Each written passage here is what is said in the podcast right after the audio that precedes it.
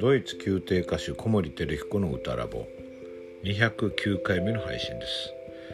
今日は声楽文化資料室で和音のブレスについてお話しています。えっ、ー、とこのポッドキャストの第1回で実はブレスの音程という話をしてて、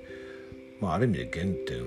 みたいな1回目なのでねあの最初からかん大事だなと思ってたお話だったんですがそれとつながりのあるお話で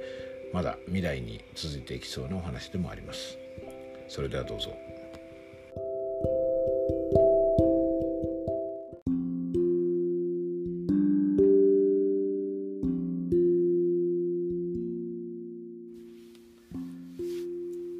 声楽文化資料室。今日は和音のブレスについてお話します。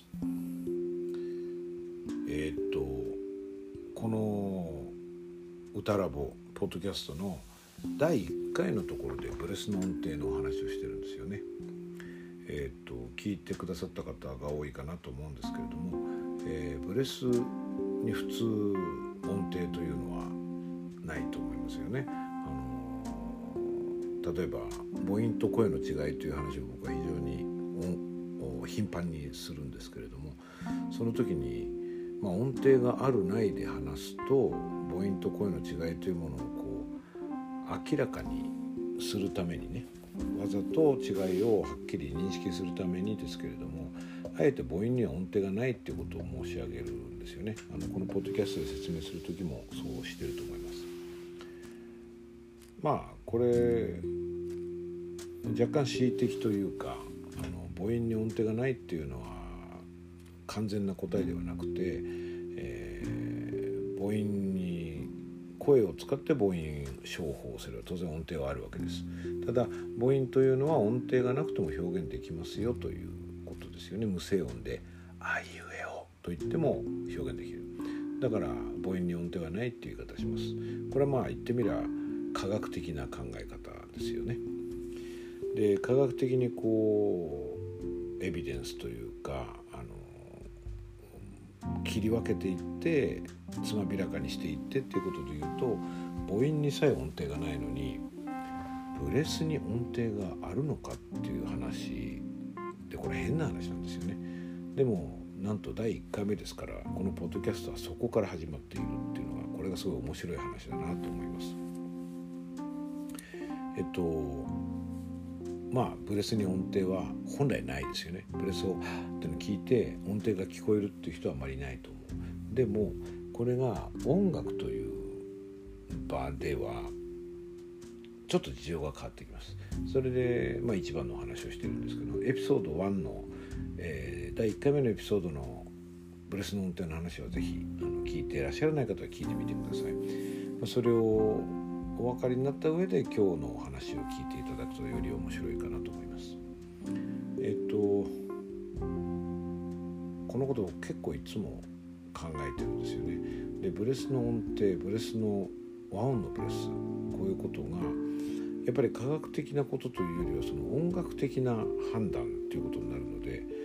それはどういう根拠に根ざしているのかということはいつもいつも考えてるんですけどね。でまああのとりあえずは演奏に役立つ、えー、いい声を出すために役立つことが大事なのでまずそういう観点からお話ししようと思います。えっ、とブレスで表現できるものというかブレスでイメージというかブレスを使って表現できるものっていうのは結構いろいろあってそれはあの表現ブレスの話をした時にも言ってますけれども指揮者のアウフタクトに似ています。あの指揮者がこう全体がこう演奏する前にこう棒を振り上げて「さあ行くよ」とこう「せーの」ってこうやるその「せーの」にあたる部分ですけどそれの上げ方によっていろんなものを表現できる、まあ、例えばテンポですとか音量それからテンポとは違った意味でのスピード感とか鋭さ鋭いか鈍いかあるいは音が柔らかいのか硬いのかあるいはその次の音楽が冷たいのか温かいのかはっきりしてるのかモヤモヤしてるのかとかねそういうものっていうのは結構アウフタクトの時の手の動かし方とかその指揮者の感じで伝えられると思いますよね。でそれと同じようなことがブレスもできるっていうことで表現ブレスのところではその表現のためのブレスに内ゼリフを使うっていう文脈からそのブレスでいろんなものが、まあ、表現できるっていう言い方もできるし体の中に取り込めるっていう言い方もできるかもしれないですね。で取り込めるってことでいうと内ゼリフみたいなものを使って次の表現する音のフレーズのところのカラーをそれで規定するってことになります。で、まあ、その中で表現できるあるいは吸い込めるものの大きな一つ重要な一つが和音だということだと思います。あのー、まあ、こういう西洋音楽の、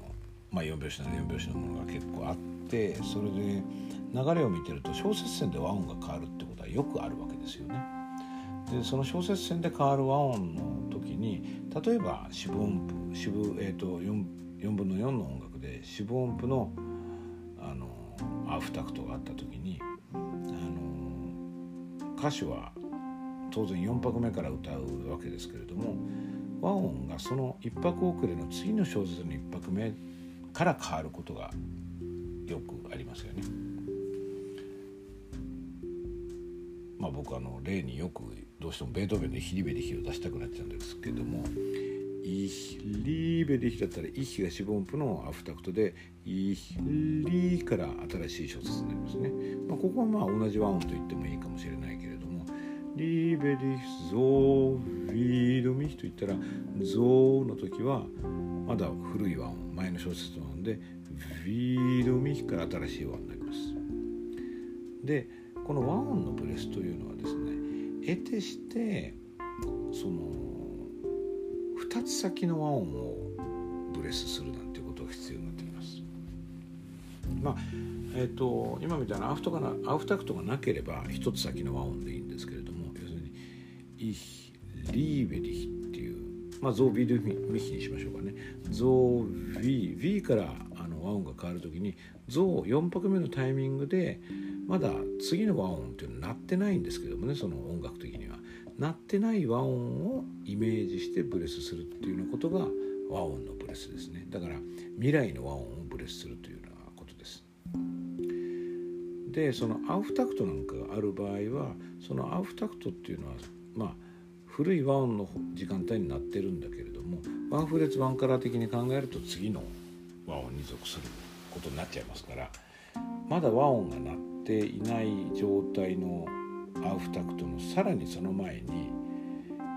次の和音をイメージしなきゃいけない。例えば4拍子で言ったら例えばゾービー・ルミヒのベートーベンのその話で言うと3拍目に4拍目の前にですある3拍目の時に4拍目をイメージするだけじゃなくてその次の小節をイメージしなきゃいけない。だから音楽的部品っていうことで言うと2つ先の予想をしてプレスしなきゃいけないんですよね。まあ、この話は実際に例えばピアノを弾きながらとかあの実際に講座とかそういうとこで説明する方が分かりやすいんですけれどもあのもしこれでああこれはこういうことかなと自分の日々の音楽の作業の中に置き換えられる方は是非まだ鳴っていない和音のブレスをするっていうことを試みてみてください。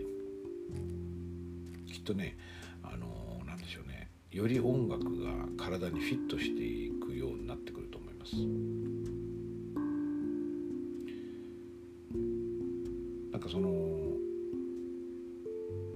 さっき指揮者のアフタクトで表現できるものに音量とかテンポとかスピード感とか硬さとかいろんなもの言いましたけどなんか和音っていうものはこういうものの複数を含んでる感じがしますね。その和音っていうのはこう一つの雰囲気を表現しますよね。まあ、原始的な和音なんていうすごいある種トゲトゲしいというか強烈な和音があるかと思うと、まあ、長さ和音みたいにこう調和的な和音もあってすごく表現力がある媒体ですよね和音っていうのはね。ハーモニーそこに叫びのあそこに作家の叫び声っていう五七五があの家電書にありますけどこれ多分まだオフィシャルには入れてないかなと思いますあの川瀬さんのインタビューの中で川瀬さんがそれを見て感激してらしたんでちょっと取り扱ってますけども詳しい説明はまだやってないんですよね多分ね。でこの叫び声が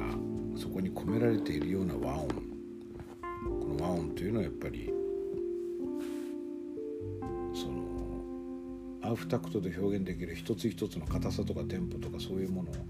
複数くくる一つの状態一つの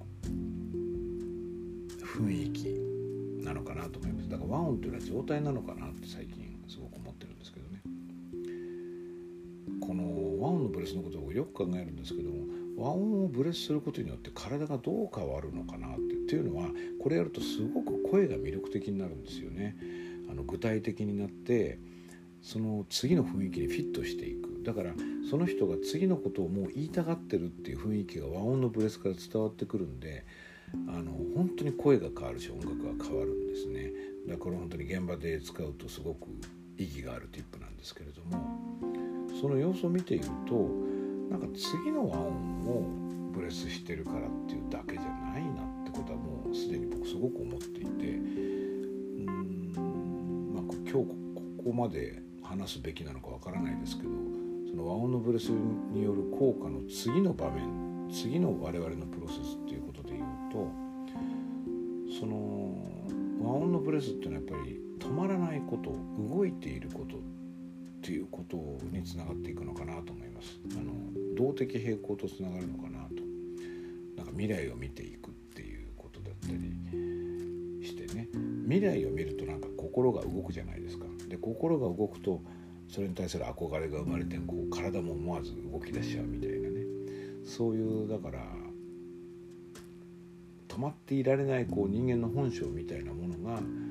和音のブレスをする時にこう感じられますね。そのいつでも動けるっていうワクワクしてるような、まあ、動的平衡ですけど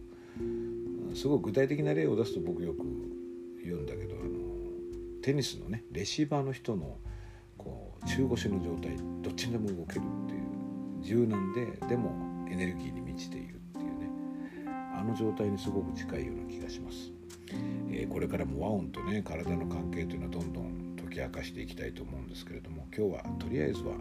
ブレスに和音を込めるというか和音のブレスをすることで声や音楽が魅力的になる。まあひいてはオペラでは人物像が魅力的になる。その未来との関係じゃないかと僕は思ってるんですけれどもそれについてお話ししました。